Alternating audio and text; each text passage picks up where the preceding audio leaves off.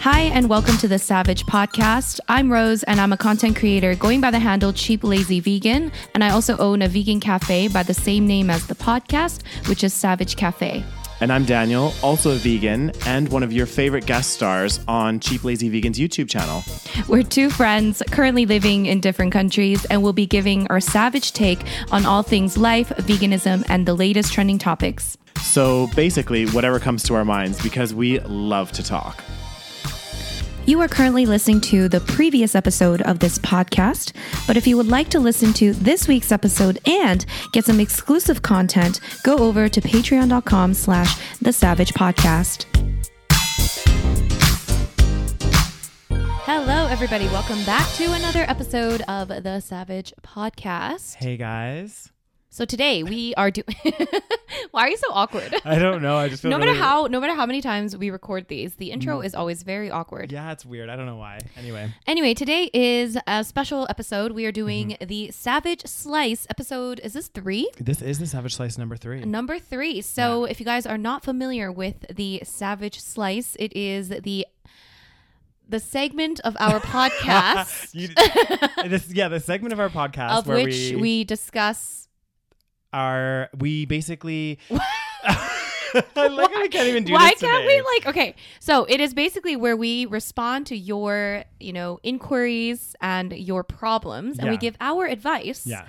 on your issues. from two uh and the caveat this unqualified professionals so it's like kind of you guys submit stuff to us via email or instagram on our dms yes. and we kind of just discuss this as if we were sitting at a table with you having dinner as your friends and telling us what our take is on this particular situation Yes. So welcome to episode three Yeah. of the SaVeg Slice. Should we just jump we right di- in? we're gonna dive Let's right in dive right in, guys. Okay. So this is a question that was emailed into us. Um, basically, this individual um, stumbled upon. You know, what, I'm gonna read this because Daniel's having issues. Okay, goddamn. It. We need to expand the. Oh. Daniel's, why you be unprepared? There we go. Okay. so situation number one. Uh, did you write this? Who wrote this? No, I just this? copy-pasted it. Okay. So this is what this person wrote. Okay. The first one is related to a story I stumbled upon on the internet a couple of weeks ago. Some supermarkets stopped buying certain coconut goods after the fact that these were produced with the help of chained monkeys transcended to the media. Mm-hmm. I don't. Okay. Probably you already did, but maybe even comment on it on social media. I don't know. If you didn't, what do you think about this? This is why I think the vegan community should not only focus on the products, but also on the way and the conditions, including labor conditions, ecological costs, etc., in which they are produced and the regulations or deregulations that makes them possible in the global market. Mm-hmm. Uh, okay, so that's the first. Yeah, that's the part. first part, yeah. Should we read the second part and then just Let's. Why don't we answer the first part first? Okay. So coconuts. Have you heard about this? I've Yeah. known about this. So I, I have heard about this. Yeah. So basically, I guess the scandal or the thing that was happening is some particular coconut producers or producers of coconut goods were using uh, the labor of monkeys. So they had monkeys that were chained, or or I'm not exactly Mm-hmm. this sure. is very common practice. Yeah. Actually, it's not just some. It's actually quite, quite common lot, yeah. in, um, I think, in certain countries. yeah. I don't know exactly which countries, but it is common in certain countries. So they do Mm-hmm. say that some coconut products, um, are pretty. You know, it's they're tainted, Yeah. if you will. But how do we know as consumers which Yeah. ones are tainted and So which ones aren't? I have actually looked at this before, and I had a list. Which I mean, I feel bad saying this, but I, I guess I kind of like almost forgot about it. But Mm-hmm. um, I had a list of certain products that were ethically sourced. So Yeah. some of them will say like ethically, Ethically sourced, sourced, yeah. or, you know, like fair trade or whatever the word is. So that's probably what people need to look at. yeah. Um, so yeah, I mean, it's true that I don't think vegans should, and I don't think vegans do only focus on you know the product itself. Mm-hmm. Um, I think it is important that we expand uh, on other things as well. And consider the way, yeah, like consider the way it's Yeah, produced as well. absolutely. I think it's really different. This is a difficult one, not Mm-hmm. in a sense like once you find out, or you know, because they were saying a lot of these supermarkets did this after the fact, but you know. Again, as consumers, sometimes we're buying products like maybe I'm buying products right now that I actually don't know necessarily because I because the thing is, is again think about yourself as a consumer when you're buying things, you don't actually have the time of day to look up every single product that you're buying. Yeah. So I think as consumers, you do need to be somewhat conscious. Try to try to get those ethically sourced um, products, but also if you do hear about these kind of things, then you can start investigating yourself and, like you said, try to avoid products that are. Um, not ethically sourced and using things, using sorry, not things, but you know, just not great ways to produce their goods. Oh God, it's so hard though because it's like we're all part of this capitalist game and we have to do the due diligence of trying to figure out which products are ethical and which Yeah. products are not and it's almost impossible because in so many different ways so many things down the supply chain This might have some say. sort of This unethical This practice. is what I was going to say. That's really difficult, especially you could buy something like a certain product, and you're right, like five chains down the supply Yeah. chain where they use some kind of product to produce this finalized good. That might not be ethically sourced, Yeah. and that might be so. It, it is a challenge, and it's something that Yeah. I think, you know, I do think there needs to be more pressure put on companies to start, you know, trying to be more ethical, and I think there is to some degree, but there's definitely not enough of it. You know, Well, it's it's a problem because we're in such a global market now. So uh, everything that's produced, it's probably produced in other countries, Mm-hmm. Yeah. and it's impossible to regulate what's going on in another country. Which is why a lot of big companies end up maybe not even knowing that their products are being sourced unethically. Mm. Exactly. Maybe they know it, maybe they don't, exactly. or maybe they're just turn, turning a blind eye because it's not in their country. But yeah, it's hard. I don't Yeah. know. I mean, I think that we can try our best um, Mm-hmm. to purchase things that are ethically sourced yeah, and um but you're right you know not everyone has the time and the energy to look up every single item that we're buying i mean like how do we know that you know this perrier is ethically sourced well, this is it, right? you know love i mean my- it's plastic is all hail, daniel damn. mm-hmm that ain't be ethical i can't talk that ain't ethical okay And I think I think that's a challenge though. But I do Yeah. think uh, w- w- w- in regards to this question is yes, Mm-hmm. I do think this is something that I do think well one the vegan community and I think also in some respects the wider community as well. Well, everyone should be at, concerned with this. So people put a lot of like pressure on vegans, but we're the ones doing a lot already. Yeah. And I'm not saying that makes us, you know, that should absolve us from the responsibility of doing more. Mm. But people do like to, uh, they do the whole "you're vegan, why don't you care about this" sort of thing with. You know what I mean? It's like Mm. when people that don't really care about the environment will point fingers at somebody that claims to be an environmentalist, but maybe uses a straw once in a while. Yeah, yeah, They're like, yeah. "Oh my god, you're using a straw. You're such a hypocrite." Because Mhm. people just want to call it hypo- hypocrisy, but Yeah. I don't think that's the case here. No. Um, I think like with veganism, it's it's easier in a sense because we know certain products to avoid. So we know for a Mm. fact that meat, you know, we're going to avoid it. It's unethical. We know we're going to avoid dairy. Yeah. But it's hard when it comes to these kind of like products that could be ethical but are sourced potentially unethically, you know? Yeah, yeah, yeah. Anyway, goddamn. Good question though. All right, so that's part one. Part two. Uh, second question: What do we need to know in order to galvanize? What is ga- galvanize? Um, galvanize the sufficient por- portion of society to stand up for this cause, because this cause is not only important for animals' welfare; it's also crucial for the transition we all need to do if we want to make human life sustainable on this planet. I think he means cause as in veganism. Yeah. So, how do we do that? Uh, I think the movement, especially or at least in Europe, needs to needs more social awareness and less short-sighted, short-term entrepreneurship.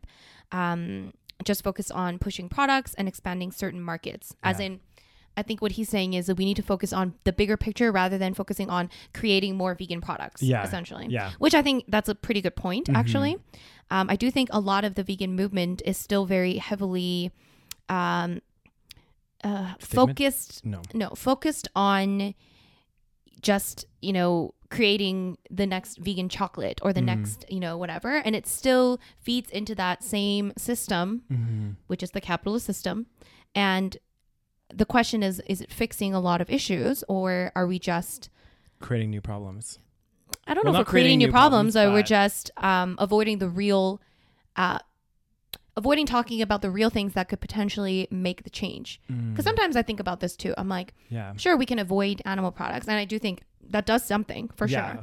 Um, but then we we talk about things like coconuts, and um, I think uh, we have to talk about things um, that.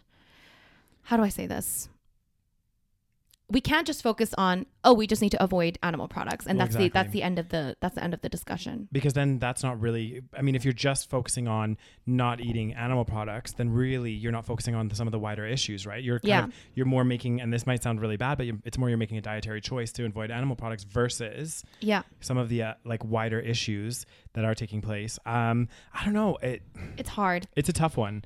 Yeah. Um i do think there needs to be more social awareness yeah and what I mean by that as well is um, social awareness in a sense that I think there needs to be wider, uh, more of a push. And I'm sure this is happening in some degree already, but more of a push on education systems and on um, places where we learn about where food comes from. I think that needs to be the big thing. Because I think about my education, and I, I I brought this up when we talked about our vegan stories, and a lot of this the products like dairy especially um, this kind of stuff i didn't actually put two and two together that you know it came from a cow and you had to remove the baby and all this kind of stuff. Whereas i just feel like you know that more of this needs to be talked about and also you know it, this needs to be talked about in classrooms and it needs to start at a really young age this education of where's our food coming from the processes by which you know we're making meat and everything else because then Mhm. you know i think that's that's a wider education piece in creating more social awareness around these issues. So i think it needs to start well, I need, I mean, that's just a start. That's just an idea, but I think it does need to start in the classrooms as well and start at a young age, to be honest. Yeah, I think that we need. Um, the problem is that corporate corporations have so much power and so much money.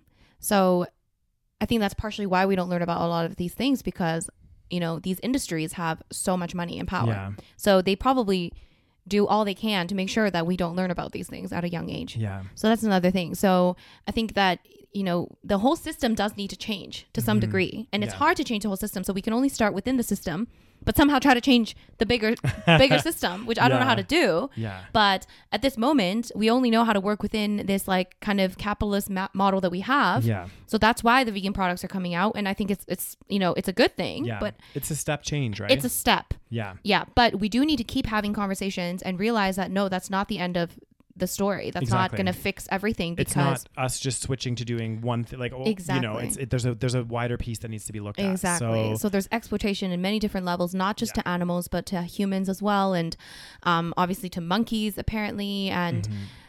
Yeah, I mean, there's oh, god damn this world be this world be fucked up. it is fucked up. Um, it's funny because the person wrote at the end of this, like, I hope that we find well, these are really good questions, by the way.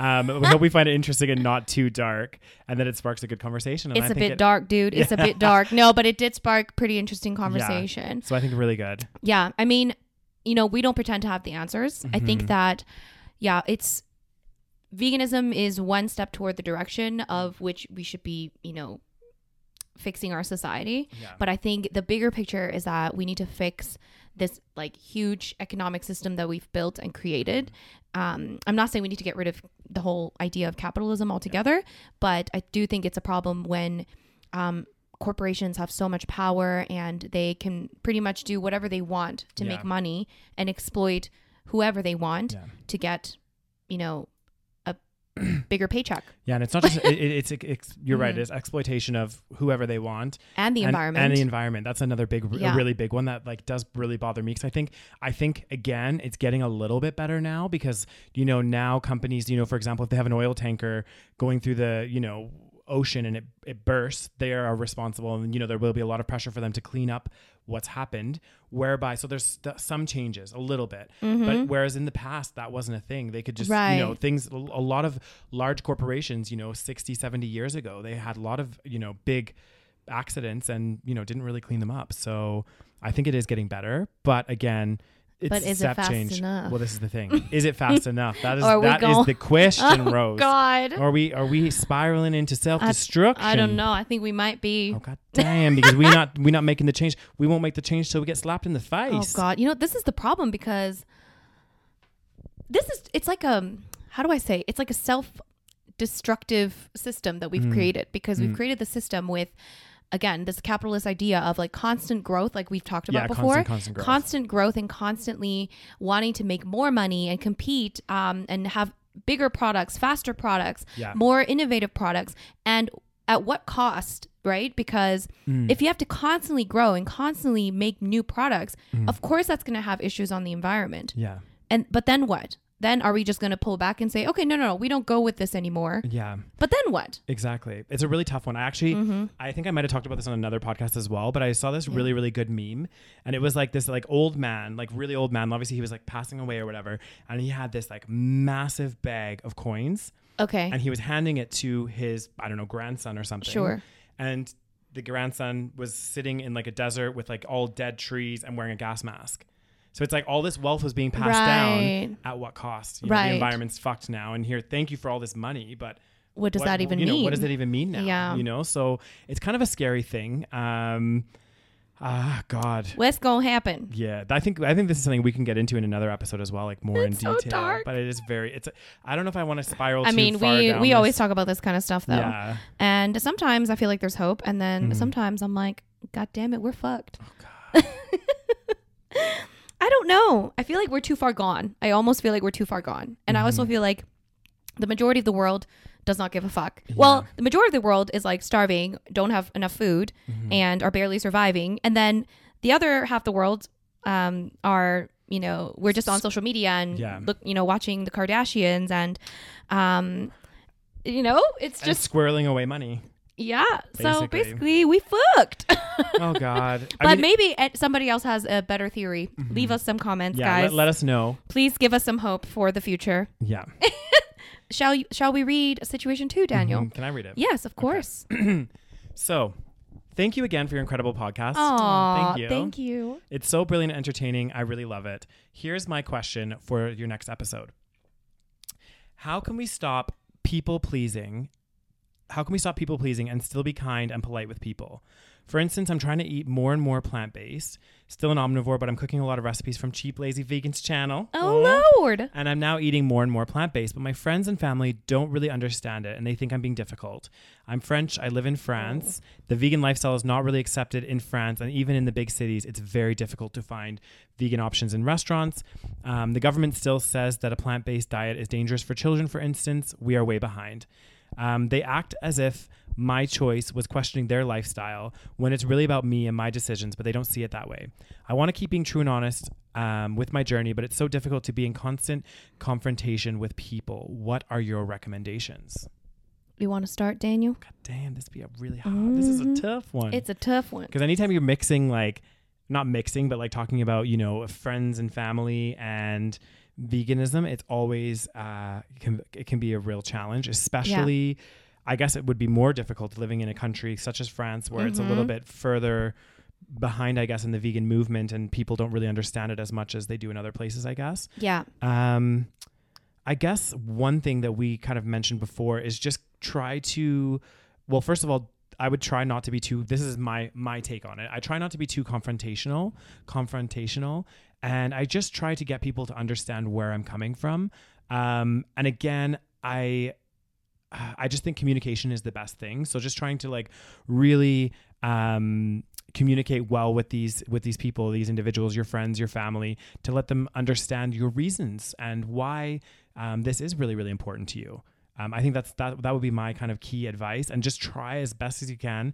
I know it can be hard, but just try not to be too confrontational with those that don't understand, because sometimes it takes people time. You know. Yeah. And what about you? Oh, what what would you, You, say? you be finished. I'll be finished. That'd be my advice. That be your advice. short and sweet and simple and to the point. that, that's never the case. That's why I was waiting for you to keep going. you want me to finish my novel over here? Mhm. God damn. Usually I'd be fighting for space on this map. this is true. uh, so, yeah, like Daniel said, I think especially in the beginning, when you're first starting out, that is when you will get the most amount of like backlash or confrontation from your friends and family because they're not used to it. It's something new to them. They don't Yeah. understand.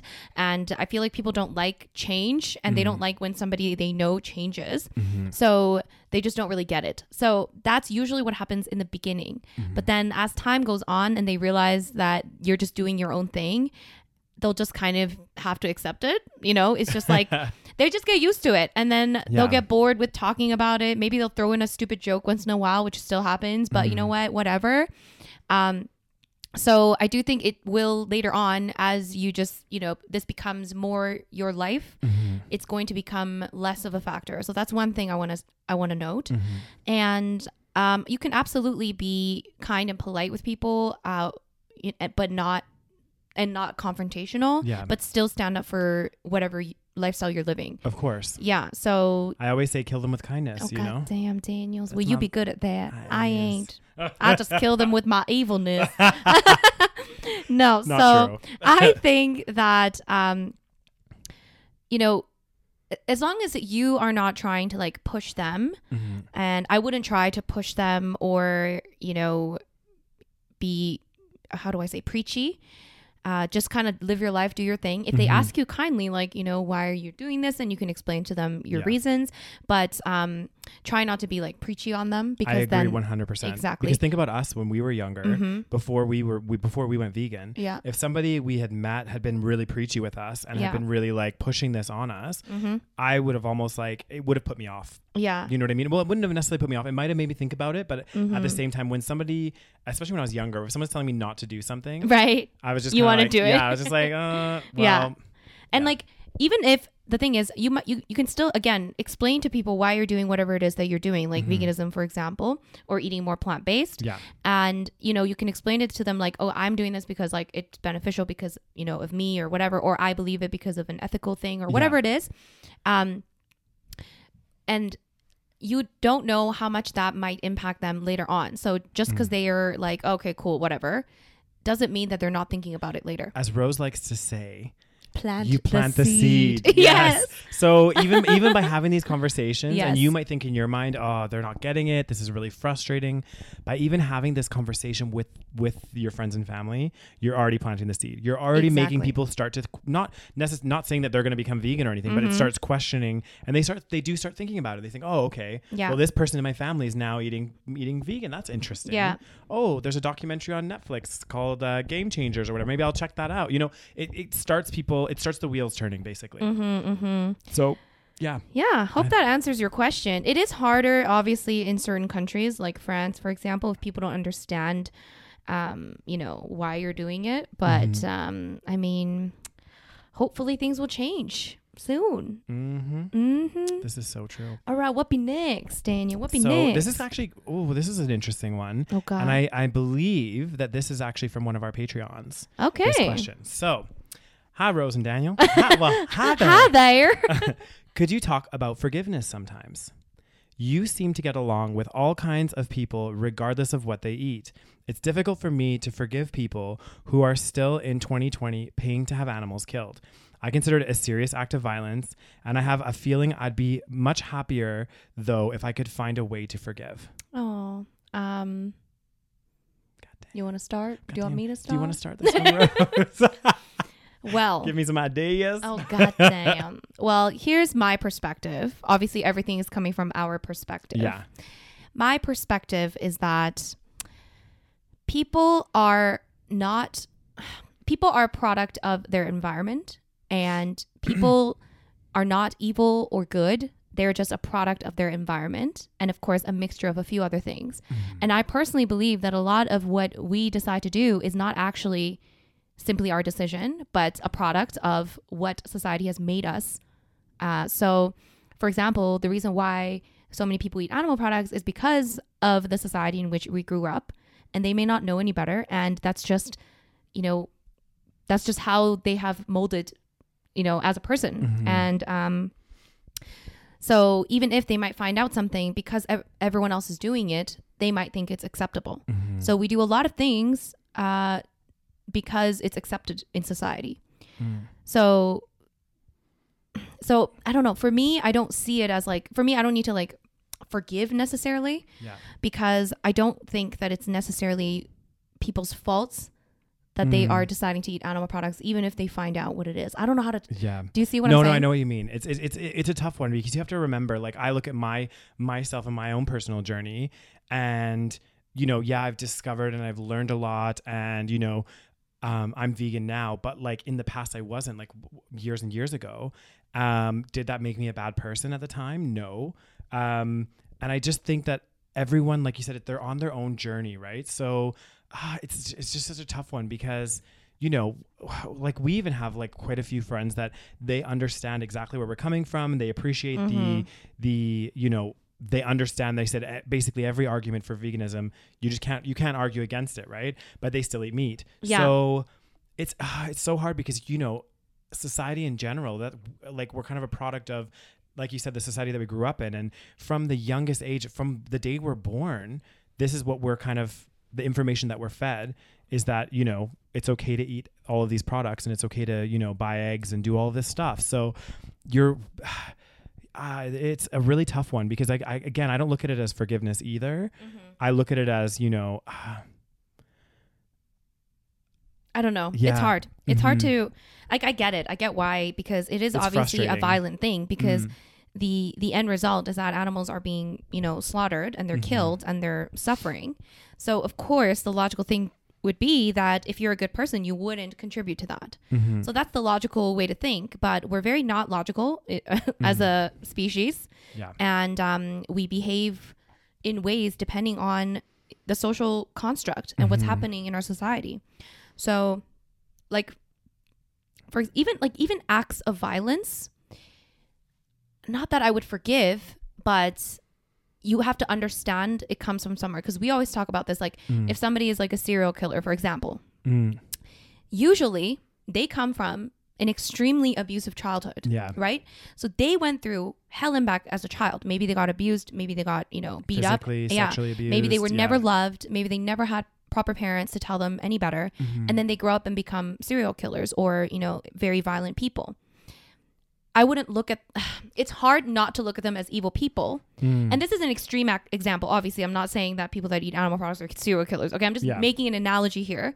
And it's so when you look at that, the most extreme example, and even from that example, you can see that it's there's a pretty direct correlation between you know the violence that you commit and you know the kind of violent environment that you grew that up you in. grew up in. yeah So you have like if you understand that, then I think it's a bit easier to I guess like forgive in a sense or Mhm. understand at least. understand where other people are coming Exactly. from yeah because I even have I do have um, empathy for those people even if they commit serious acts of violence yeah it, like directly like killing Mm. other people or something like that I still can find it in my heart to at least understand because yeah I know that like who knows? If I grew up in that kind of environment Mm. I could have become whatever Well, horrible this is, person this is just it. We don't we don't know exactly. right? so, I try to put myself in that position as Mm, well. mm, mm. so it's hard. It's hard. Um, but hopefully that kind of helps yeah. understand.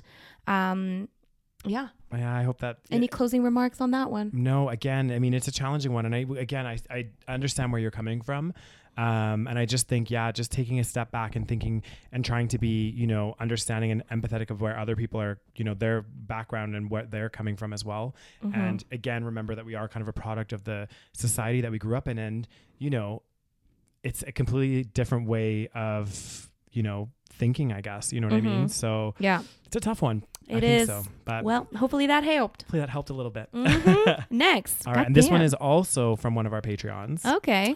Um, so this one is a little bit interesting. I have a sort of fuzzy understanding of intersectional veganism, but not all clear about it. Basically, I don't know, Jack. would I be right in assuming being a minimalist and vegan would be intersectional, or is it more like that? Any light to shed? Do you know anything about inter- intersectionalism?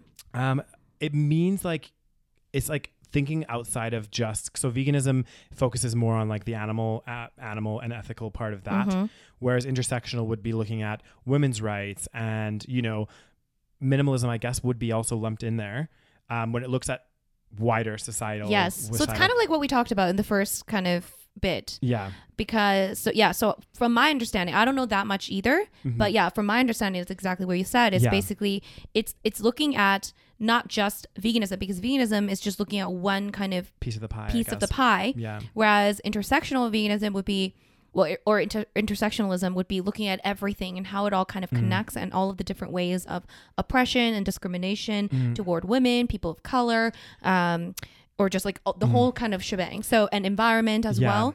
So, uh, uh, what, what, what- yeah. I so think- being yeah. a minimalist and vegan could be, I guess, potentially considered as intersectional, but yeah I do think you maybe you need a little more than that. I don't I know. agree. I think I think basically the my my take on intersectionalism, and again, I don't know. I'm not. I've never researched it or gone Yeah. full in, in depth.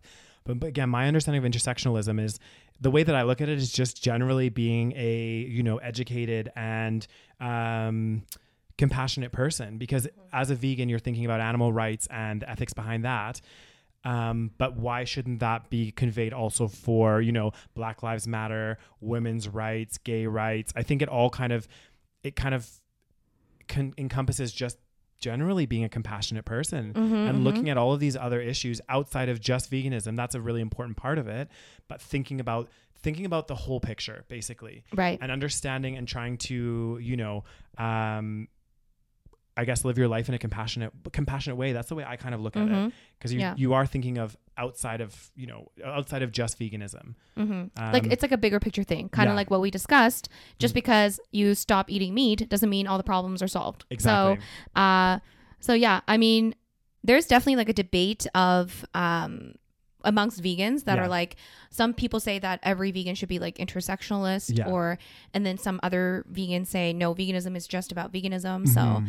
i mean there's a lot to be discussed Mhm. well i do think that there is it's it is kind of i see both sides Yeah. to that kind of argument so i see the side of which like we said i think it's important to look at the bigger picture and look at different ways of you know our fucked up society Mhm.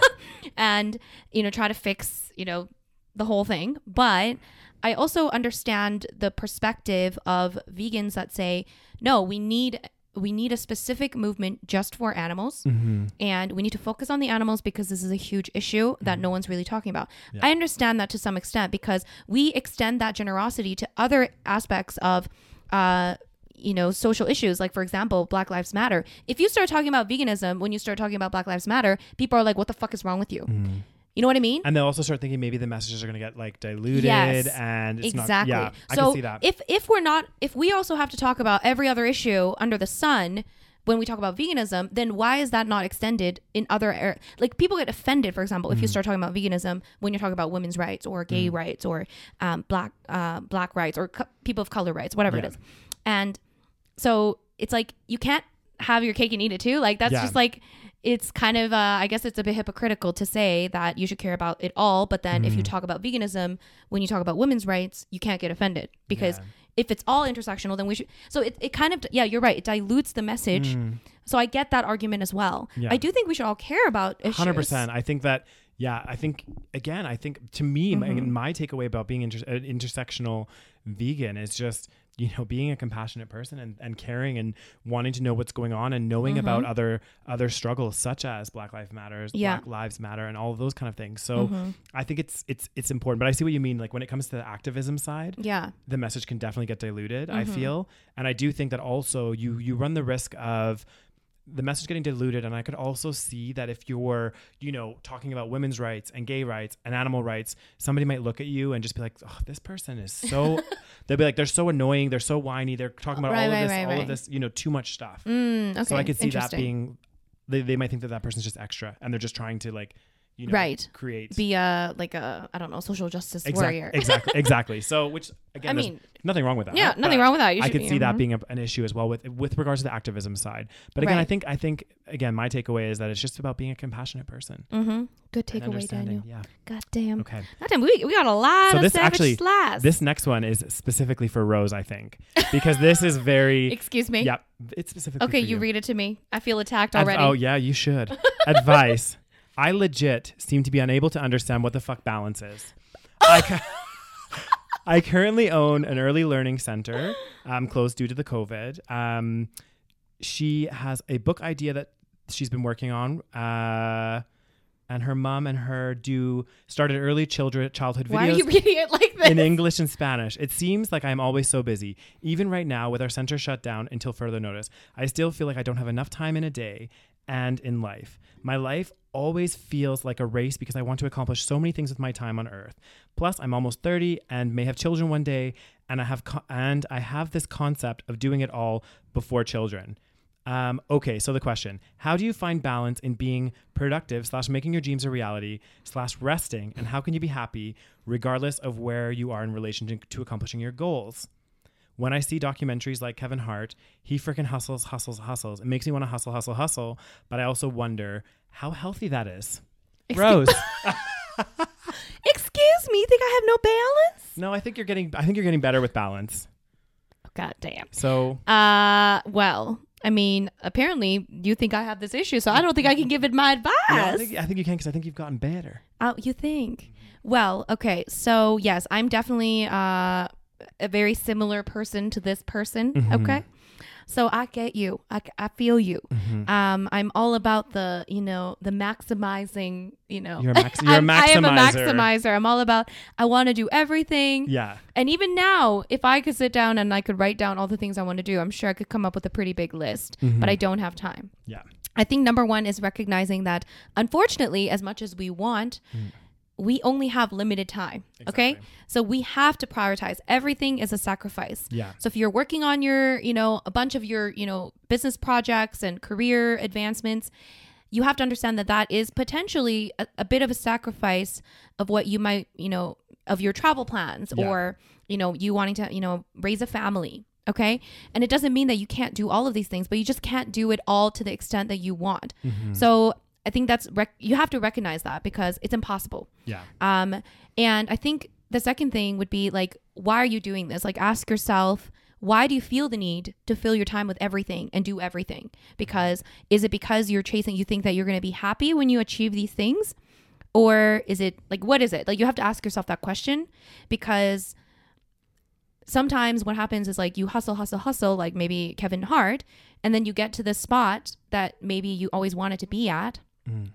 and then you realize like you're not really that happy or you're not really that satisfied like what was i hustling for why was i doing this so that's something that i think you should you need to ask yourself um and what you value at the end of the day Yeah. like you you have to come up with like maybe three core values Mm. maybe and then recognize that you know you can't have it all Yeah, and I think also exactly this is it. There is limited. That's a really good point. There's limited time in the day, um, and I think also while it's really good, and I think it's important to have some that sense of hustle and that sense of getting stuff done and that sense of you know having lots of projects going on because actually I'm kind of like this last couple weeks like has been kind of a weird one for me because I've been you know unemployed and whatever else.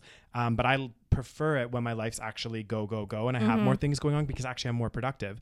But at the same time I think this one is really really important is that you also take time to do the things that you enjoy. So for example you know you're saying that you eventually want to have children one day um, you know and all of that kind of stuff. I'm not saying like go out and have a child, but what I'm saying is make sure that you're taking time for yourself as well. So yeah and and maybe that means that unfortunately you might have to schedule it into your day, but you know, just make sure that you make a little bit of time to kind of maybe go and have some fun with your friends or whatever else to kind of take your mind off of wor- working in the hustle all the time. I'm not saying that you shouldn't continue to do the hustle because I think that's a good thing, Mhm.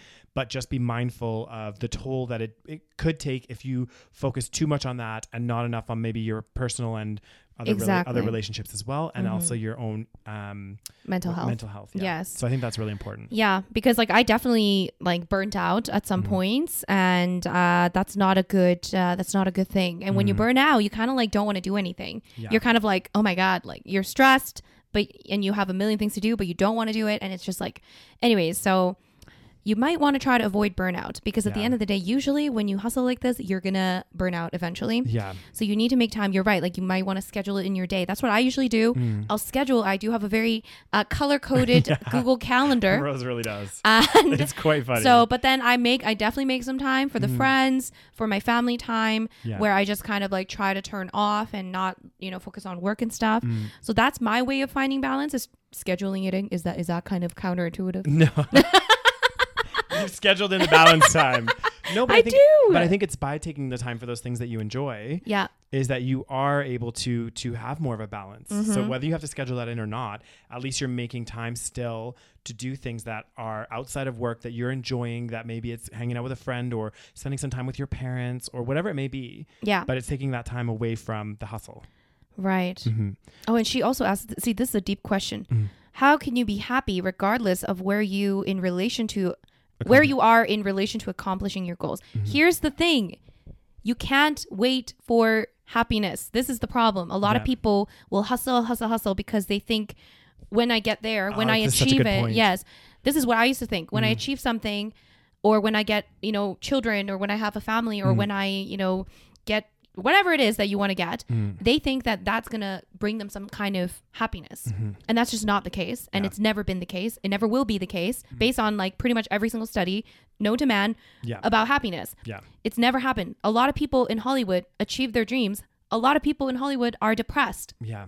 Why is that? Because they probably hustle really hard to get to wherever it is. And I'm not saying you shouldn't try to achieve these things, Yeah. but you can't expect happiness to come From it, from that achievement. Exactly. It's the same thing with even having a family or getting married. You can't expect these external things to bring you some kind of Exactly. you know ecstasy or happiness. Mm-hmm. So there are different things that you could do right now. For example, again, spending time with friends and family is a big one when it comes to happiness. Yeah. So you know a- appreciating that, and you have to somehow learn to be happy right now.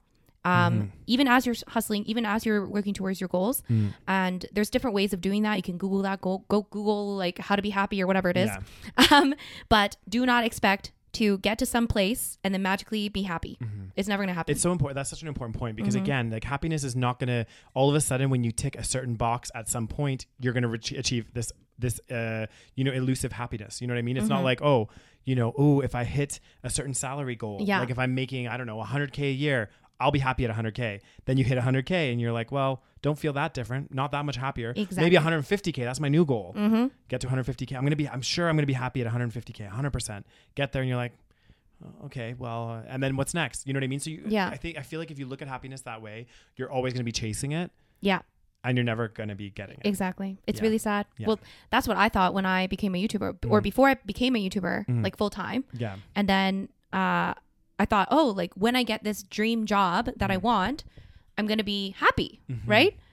And I'm not saying I wasn't happy, but then I became a full time YouTuber, and I realized I was like, I wake up and I'm like, I feel the same. Like I'm still the same person. I'm not different. I'm not like, you know, waking up, you know, in heaven or anything. Yeah, yeah, you know, yeah. I'm still the same person. And I think a lot of people, and I felt a sense of disappointment at that time because Mm. I thought, I thought there was more. you know, yeah. Like, I thought I would feel. Is this it? yeah. you know, this- is this is this what a dream job feels like? Yeah, like yeah. the same? Mm, and I'm not saying I wasn't happy. I'm totally happy with my job, absolutely. yeah. But I had to learn different ways of realizing that there's nothing like a job is not going to give me happiness. No. You know, so hopefully that helps. Yeah. God damn, it'd be deep as hell. These questions, gosh, I, Oh my we- god, how many questions? Oh god damn, there'd be a lot. yeah. The two. There's two more rows. Oh god damn, do we we got we got the times? Okay. Yeah. Can I read this one? You sure can. Okay, guys, situation number six. Hello, I'm messaging you to request a topic for a podcast. I am too a fellow vegan and a Canadian going into grade nine. Aw. Oh Aw. I always look forward to listening to your podcast, especially during this time. I've been listening since the beginning, and I always get excited when a new episode comes out. Oh, thank you. I seriously could listen to you guys talk for hours. Now, uh, for my idea, I'm aware that you guys have been vocal with your stance on Black Lives Matter. I even watched Rose's response to Freelee. I know that you guys. You are a current events podcast, but I think this is pretty important. I would love to hear you discuss the stands if other ve- oh the stands of other vegans. on this topic, unnatural vegan or Freelee, etc. They both had controversial takes. I know that Rose is aware of Unnatural Vegan and has watched some of her videos because she commented on one. She made two controversial videos about Black Lives Matter, and many of her viewers were not happy. As a person of color myself, the videos came across as tone deaf and had an All Lives Matter tone. She made some remarks that made me feel uneasy. Vegan Cuts posted an All Lives Matter post. Ultimately, they took it down and apologized. I would love to hear you guys talk about some people about how some people can be so passionate about saving animals but not support Black Lives Matter. I know that you guys are a current events podcast now, but in my opinion, racism is always relevant. Absolutely. Okay. Mhm. So, very good. Very good question. very good question. Um so Unnatural Vegan, I don't know if you've seen her video. I haven't. No. I don't I think I watched some of it. Mhm. Uh some people did comment for me to watch it. Mhm. I think I watched some of it. I did not watch all of it. Yeah. Um, I'm trying to. Re- I feel like her video. I didn't watch it. Uh, I think I need to really focus on it because I felt like her video was kind of all over the place. Mm. Because in some level, I could tell that she was in support of Black Lives Matter. I think, but then on on other levels, I felt like. Uh, She was I think- under, undermining it almost. yeah, I don't. I can't. remember. I think. I think. Sorry, correct me if I'm wrong, but I think what she was saying was that vegans shouldn't be forced to post about Black, Black Lives, Lives Matter, uh, because that's not. Yeah, I'm okay. Now I remember a little bit. So I think her like stance was that vegans should not be forced to talk about Black Lives Matter. They shouldn't be forced to support Black Lives Matter almost. And I think that's where maybe that's where people got really, you know, offended. Yeah. I think that I, I do think that maybe I'm trying to think. Absolutely, it was tone deaf. I do think that like, what is the point? I I, I did feel like, what is the point of having that conversation Mm-hmm. Yeah. when we could be having the conversation about the actual Mm-hmm. substance of the topic? Yeah. because you know if you have a situation where there's some vegans that are like ignoring the you know black lives matter situation and some vegans that are posting about it Yeah. you know would it would probably be more productive to talk about how why we shouldn't be ignoring this issue because it is a big issue that's Yeah. happening um i don't know if she is a is uh, an all lives matter type of person i Mm-hmm. don't know um it's hard for me to comment on it because i don't think i paid enough attention And to I that actually, video and I apologize. I actually have Yeah. not seen this video, so Yeah. I So let me just let's look at it from the bigger perspective yeah of what she's from saying. Basically, when she said Mhm. about So the how- all lives matter thing. What do you think about people posting the whole all lives matter thing? Well, I mean, the thing is, I feel like it undermines the Mhm. the whole Black Lives Matter movement because the- Hundred percent. because at the end of the day, I'm not saying like the whole concept of all lives matter Mhm. does make it's like all lives do matter. I'm not dis- I'm not yeah. disagreeing with that. The reason that Black Lives Matter became an issue, well, didn't become an issue, has been an issue, is because of systemic racism. Yes. So like me and Rose talked about this in a lot of detail Yeah. because we watched the documentary with the 13th. Yes. And also there was the the whole incident that happened with Kalief Browder, the his story. Mm-hmm. I mean, you just see time and time again, and like this is something that has been built up specific, well, not just specifically in the U.S., but like that's where there's a, a, Yeah. a really big problem.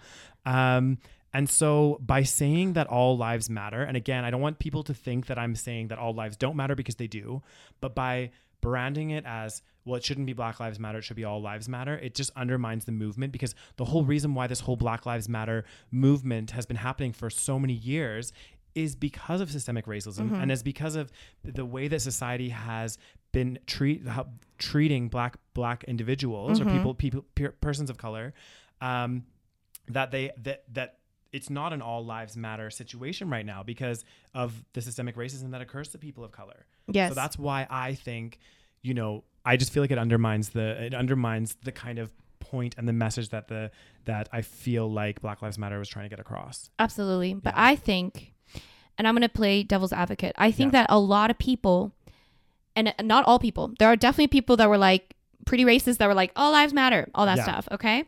But I do think some people just didn't understand. They just didn't understand Black mm-hmm. Lives Matter. Um, and they just thought maybe because I, know for a fact that there were some people that posted something about all lives matter because they thought this is the message that I want to send Yeah. because all lives matter and maybe they in in their head mm. because it sounds good right like all lives matter so in their head they're thinking i'm supporting you know Black black, lives- lives, yeah. and racist anti-racism mm-hmm. So i want to give people the benefit of the doubt that i don't think that necessarily everyone that went you know that said all lives matter necessarily meant that you know they support the all lives matter agenda. I think i think that a lot of people just didn't understand. Yeah. and once they did understand maybe they, they deleted it. I'm not sure if that's the case with any of these people that you mentioned Mm-hmm. but i do think some people um, and i think what happened is that unfortunately because this issue to a lot of people is a new issue which it shouldn't be but to a lot of people it became such a big you know social media thing which Mm-hmm. it should have been. But i think people um, there was a lot of different confusing messaging Yeah. and some people uh, just didn't know what to say. So they just said something that may have come across as very you know insensitive or tone deaf but maybe that's not what they meant. But again i don't know about this whole these you know this whole thing Yeah. uh, but the Freelee video n- inexcusable Yeah. i'm sorry i don't know if you guys have seen it but that video as soon as i saw it i was like oh my god i need to make a video Yeah. because it's like I can understand. Again, there's a lot of like nuance. I keep using that word, and I'm not sure if I'm using it right. But every situation, there, there's like some Different nuance to the situation, Yeah. right? So I try to look at every situation differently. Not everything is under the same umbrella. Mm-hmm. I did not think that Unnatural Vegans video and Freelee's video were on the equal. Like um, pl- playing field. yes, Yeah. because I do think that Freelee's video was far worse Mm. because she was just, the- like, I don't. Anyway, It's just Freelee though. Like, oh my god, It's like true. She's, she's just like uh, every time she's I, something like, else. like Freelee, serious. Okay. Freyle. Freelee. Freyle. Like, oh Oh god. gosh, she okay. is a character. Oh, Oh, I feel Anyway. like sometimes I feel like she's not real. yeah. God, uh, yeah. So I, I mean, I feel like she just does this thing where she feels the need to constantly be against the grain, like or like go against the grain. or against what everyone's Yeah. talking about. I mean, which in some circumstance, sure. But again, you need some like look at every situation differently. Maybe Mm. what's happening right now, you know, is something that you want to support. yeah. And she just oh, her video just bothered me on so many levels. Well, but anyways, it's want- okay because I made a response video and donated the uh and did a did a what do you call it? a donation. uh there was a fundraiser and I also donated the the ad revenue Yeah. to uh an anti-racism organ the N what was it NAACP yeah, guys something about anti-racism Yeah, yeah. a big organization Yeah. so uh something good came out of that Exactly, of Freelee's video There you go. um yeah so yeah shall we continue? Um so yeah, I think I think yeah, but yeah we do need to keep talking about it A hundred percent, and I and, Yeah, I, and I also agree with um, this person's comment that this is something that is always relevant. So Absolutely. you know, yes, we kind of switched the the I guess the theme, not the theme, but like we are going to be talking about current events. Um, but you're right, a lot of that is going to weave into, and there's Mm-hmm. Yeah. going to be, you know, like you said, this is always going to be topical because there's always, I feel like there's unfortunately there's always going to be situations in the future that are going to happen that are going to have some kind of tone of or underlying tone of racism. Yeah. So that will We that will be. We need to do an episode on uh, Canadian uh, racism against Aboriginals That's true. because that's something that, again, we see. That's another thing. I realized I had a few, conversations recently where I realized that like I don't think it's as numerically significant because there, there aren't as many There's not as many natives peop- as there are you know African Americans in uh, the U.S. Mhm. But some of the things that have happened to natives and still happen still as a result of what happened to them earlier Yeah. and still now with the policies that we have Yeah. we are you know kind of doing similar things Mhm. um and we kind of because there aren't as many of them i feel like our society just pushes them away Mm. it's actually a problem and also not just because there aren't as many Mm-hmm. but because they're living in uh Like reserves. reserves and we kind of you know our government um whether knowingly like intentionally or unintentionally Mm-hmm. now now it's become like a system yeah. but you know we kind of just like put them aside where we can't see the Mm-hmm. Well, aboriginals and also I could be wrong, not Mhm. hundred percent on this, but I'm pretty sure.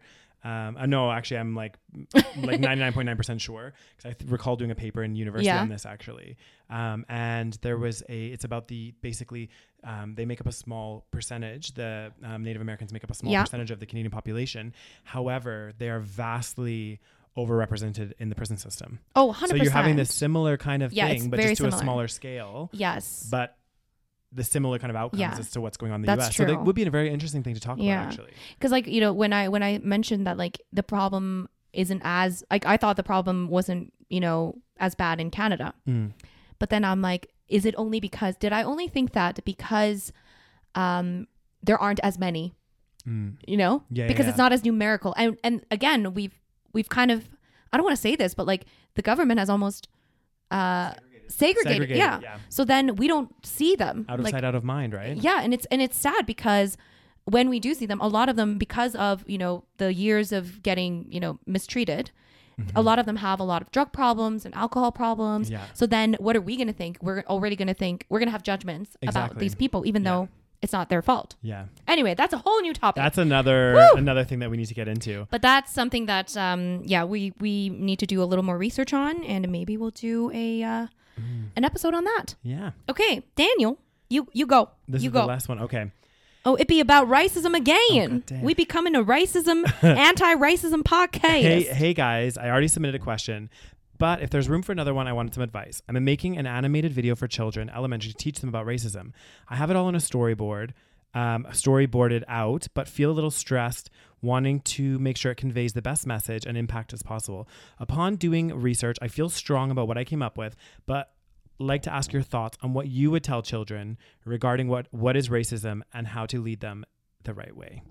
Whew, Thank you so so much. that's hard.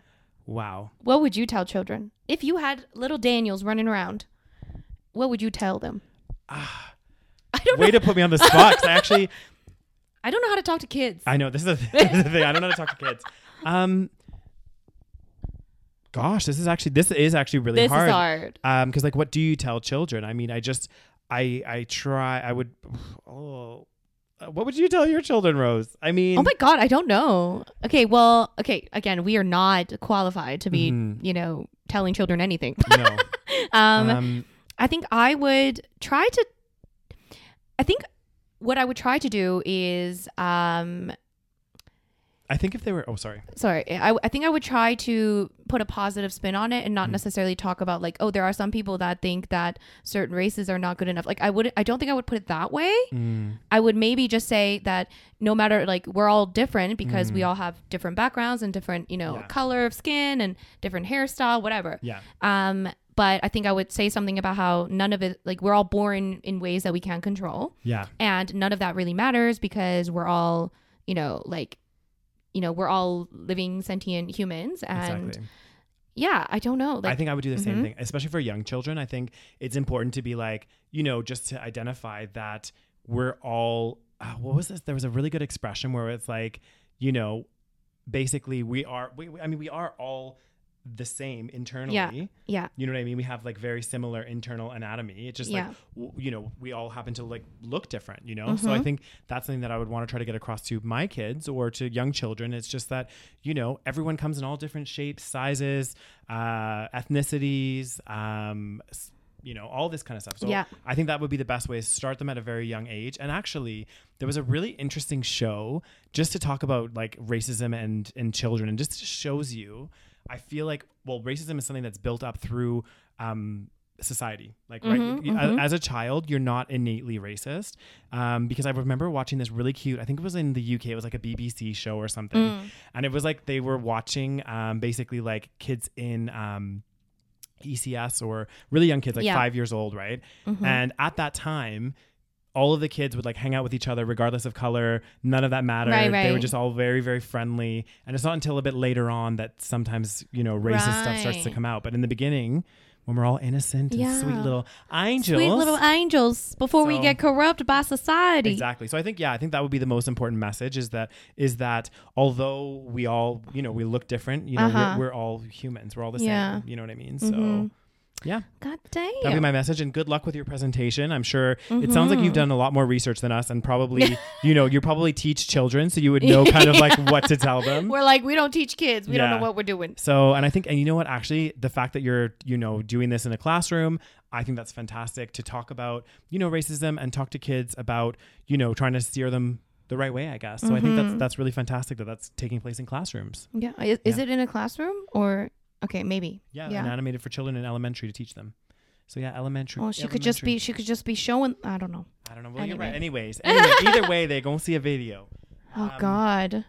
Yeah. So Interesting. I think that concludes this episode of the All SaVeg right. Slash. God, thank you guys. That that was seven different situations. Situ- situations that you submitted. wow, I am us. impressed. Yeah. Well, thank you guys. I, I mean, how long? God, sorry if we made you wait, guys. I'm sorry. Mhm. We Yeah, can't do these very often. I know it's getting a bit like we. St- I Mhm. think we still want to do them. Right? Yeah, they we do, but like Yeah. they might not be timely. I'm just Yeah. warning you. So if you guys still want to submit any uh, you know, problems or issues or situations or Mhm. questions that you may have for us Yeah. for the next episode of The SaVeg Slice, you can email us at thesavegpodcast at gmail.com Mhm. or send us a little DM on the Yeah. Instagram. slide into slip into our DMs on Instagram. Mm-hmm. Uh, and we ha- then Yeah, mhm. we have a lot of fun discussing these and stuff. So yeah, keep them coming. but Um, realize that they may not be timely. Yeah, I they do may, apologize. They, they might not be right away, but we will get around to it. You know, we'll try our best. Mm-hmm. Yeah. And um, yeah, I hope you guys enjoyed this episode. Don't forget to check us out on Patreon. Mm-hmm. Yeah. We do an episode every month, a bonus episode only for the patrons. That's okay. true. So that's patreon.com slash the saveg podcast. The link is in the show notes. Of course, follow us on Instagram at the saveg podcast. And uh, yeah, any other anything else to say? Thank you so much for listening. Bye guys. See you next week. Bye. Bye.